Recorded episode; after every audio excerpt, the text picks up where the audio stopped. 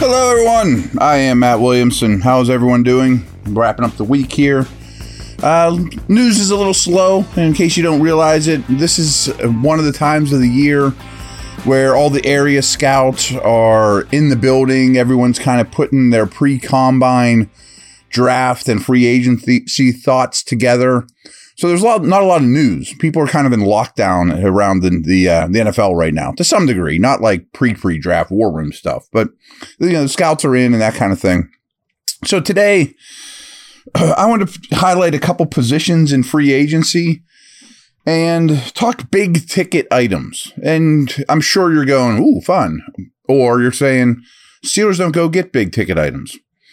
You're mostly right. I mean, and a lot of these names will get franchised or extended before they even hit the market. So I, am not going to waste a lot of time on Chris Jones, you know what I mean, from the Chiefs. But um, I do think there's a handful of positions where they, at least in the building as we speak now, should be considering should we put a substantial offer in for one of the top of the line free agents at their position. And I just wanted to highlight those names on offense, I don't think they would do that at receiver, a wide receiver. I, I think in this draft class, you want to draft one. Diontae's contract's coming up. You know, you could space that out a little bit. And oh, by the way, Arthur Smith historically has not been an 11 personnel guy. So the receivers of note, Tee Higgins, Michael Pittman, I think both those guys are going to return to their own teams. Mike Evans will not be for the Steelers. Calvin Ridley, Marquise Brown, I would have some interest in if he would be under the radar, but I don't think receiver fits in terms of team, you know, team need fitting the uh, the market, so to speak. More thinking defense, but there's offensive tackle and center are the other spots I wanted to highlight here too. Now, the top offensive tackles on the market are Tyron Smith from the Cowboys. I can't imagine he leaves there. But the two other names I have a little bit of interest in Michael Onwenu from the Patriots. They've moved him between right tackle and guard. He's been good at all. He's not the typical six six long arm tackle type. But he would be a big upgrade at right tackle, assuming Jones would be on the left side, and just leave him there. I mean, I would consider signing him a, a Wenwu. He's still young. I kill his name, by the way. He's still young. Um, he hasn't made a ton of money in this league. He won't be cheap, but he won't be crazy expensive. And then go, th- you know, center market in the draft class. It is a great tackle draft, and you'd hate to ignore that, but you're going to spend some money somewhere. The other one's the other New England tackle, which is Trent Brown, who's a giant. And I don't know what he would want. He's played left, he's played right. Jones has played left, Jones has played right. You know that they want big, mashing, hulking guys.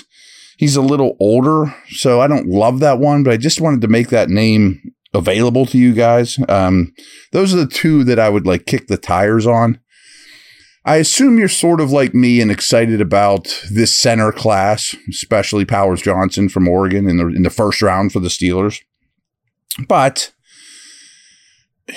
can you count on that? I mean, I don't have a problem with keep Mason Cole on the roster, go into the draft with the thoughts of if we land one of the top two or three guys, great. If not, we'll kind of ignore center and live with Cole and draft a corner or whatever. But I also don't hate the idea of one of these four names giving money soon, upgrading its center, and realize, okay, they're not Maurkice Pouncey, Dermontti Dawson, but they're good and they're, you know, at average or better starting centers. And the best name of that group, and these names you'll be like, these aren't exciting. They're better players than than you'll think, to be honest with you. Denver's Lloyd Cushenberry he keeps getting better and better and better. He's talented. He's good in protection. He would be the most expensive, but if he hits the market, I think you have to consider signing Cushenberry and just being done there and saying, well, it'd be great to have some of those dudes from the draft, but such is life. Andre James from Vegas is another game, another guy that keeps getting better. He's going to be a league average starting center, as is Tyler Biadasz from Dallas another league average starting center, which is an upgrade over what they've played with. And then a really interesting name to me is Connor Williams from Miami. Now, Williams was a guard with the Cowboys, signed a one year deal with Miami to be a center, and was really good. I mean, really good. Like fifth, sixth, seventh best center in the league. But then I think it's an ACL that he blew out in early December or maybe even late November. So he probably isn't ready for minicamp. You know, you'd love to your doctors to get a hold of him, but you might also get him on a discount and maybe you live with Mason Cole for first month of the season or camp or, you know, whatever. But he would be an upgrade, and Cole can also play guard. He could also play guard, but you would sign him to be your starting center, preferably to like a two or three year deal. Although maybe at his state, he would only want to sign a one year deal because, hey, I'm not at my market peak at the moment. But Connor Williams from Miami and Lloyd Cushenberry from Denver are both obvious upgrades that you could afford if you wanted to, you know, and these aren't crazy names.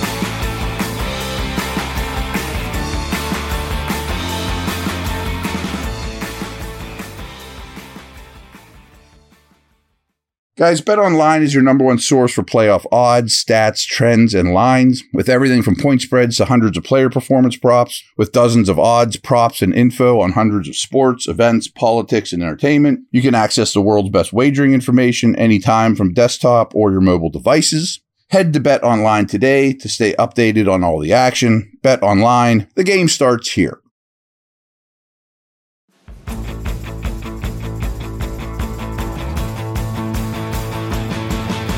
Now, defensively, I think there's a better chance that they spend money on a starter, you know, a, an upper tier type starter. But as I keep telling you guys, that sounds great. And, you know, but you're old and expensive on defense. Do you want to get older and more expensive on defense? I'm not saying the answer is 100% no, but you have to be wary of it, you know. So this is a little pie in the sky thinking for me, but I love defensive tackle types. And I would consider, I'd at least have the conversation of a couple of these top guys. There's three of them, I think, that are clearly better than Ogunjobi. And I'm not saying they should cut Ogunjobi, but I would in this instance. If I think I should have this in front of me, but I don't, but I'm close. Ogunjobi would save you around nine million from what I remember. And some of these guys are going to be like double that. I mean, big ticket items. So I don't think Ogunjobi has to go. But if I can cut Ogunjobi, use that money plus another nine or 10 and put a stud next to Cam and Benton in a draft class that kind of stinks at defensive tackle, I'm interested at least. Again, these aren't Steeler like moves, but I'm having the conversation. I mentioned Chris Jones. He's the top of that list. No, he's going to be the highest paid defensive player in the league, give or take.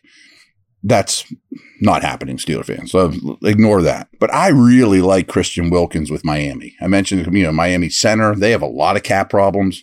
They're going to have a hard time bringing their own guys back. He's not as long as usually defensive tackles around here are, but he's more like an Ogunjobi build. But he's double the player. Great leader. Only 27. Probably a $20 million player, though. But boy, I mean, you talk about completing your defense and making your front seven elite and not have to worry about defensive tackle and a bad defensive tackle draft. Again, it's a little pie in the sky thinking, but I'm interested. Leonard Williams is a little too old for my taste, but at least you throw him out there. He's very similar to Cam, but wonder what he would cost. DJ Reader is another player coming off a serious injury more of a nose for the Bengals, but a modern day nose. I mean, he rushes the passer, he pushes the pocket. Their numbers, not to a TJ Watt level, but the Bengals' numbers with and without Reader on the field are night and day. He has a ripple effect for all around him.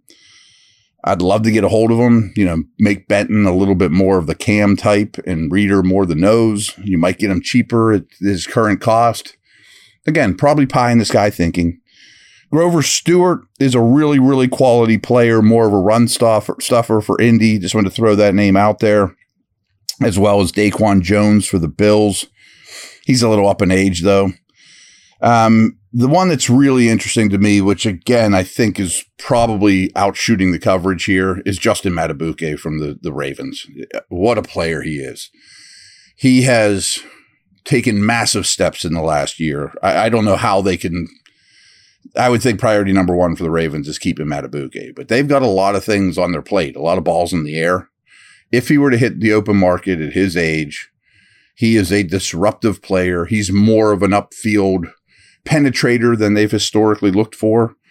But they're actually more in that mold now than you think. They don't sit there in two gap like Aaron Smith and Brett Keisel anymore. So those are names that, again, pie in the sky thinking, but I'm interested in. One linebacker to mention that's going to be sort of top of the market. It's not going to be like Tremaine Edmunds last year where he's making like 18 or 20 million a year. I think Frankie Luvu from the Panthers will probably be in that 10 to 12 range. He'd immediately be your best linebacker. He's ascending as well, coming off his first contract. That interests me. Um, I'd probably be more bargain shopping at linebacker, but that would have a ripple effect with Holcomb as your two, Roberts as your three. That sounds pretty exciting to me.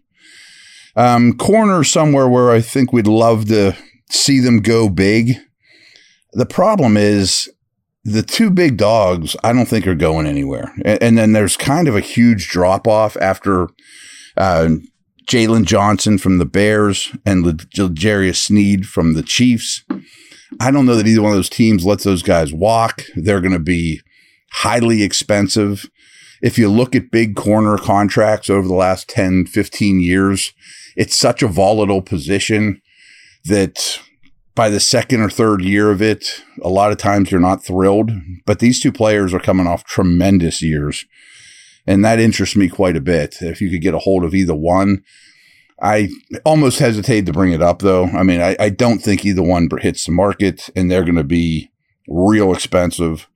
And then the tier two guys don't really excite me that much. You know, Kendall Fuller and some of those Steven Nelson returning, you know, Kenny Moore from the slots. Okay. But it's not a great group.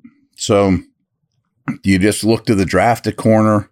It is a really good corner draft that would help your youth in, you know, inexpensiveness. You know, you're you're spending on that side of the ball, but then you have two really young corners, which looks like you could trust, but who knows?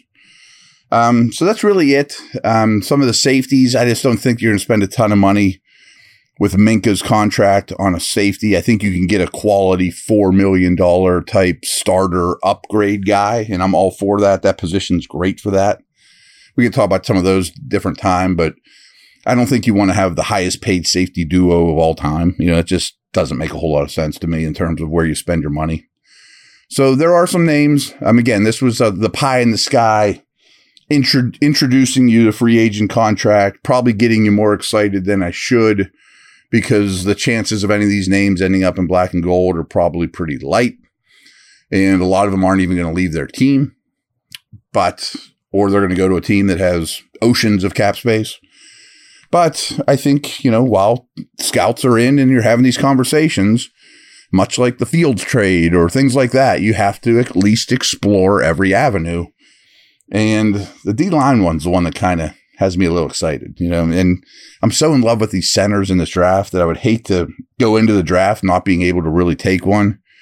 But logic kind of tells me maybe you just take the bird in the hand there, and then use a ta- use a first round pick on a position like tackle that you can't really get in free agency. I mean, remember Omar's a economist, you know, like you buy centers and linebackers and safeties and guards in free agency. You draft tackles that you can't get that you don't want to go shopping for, you know?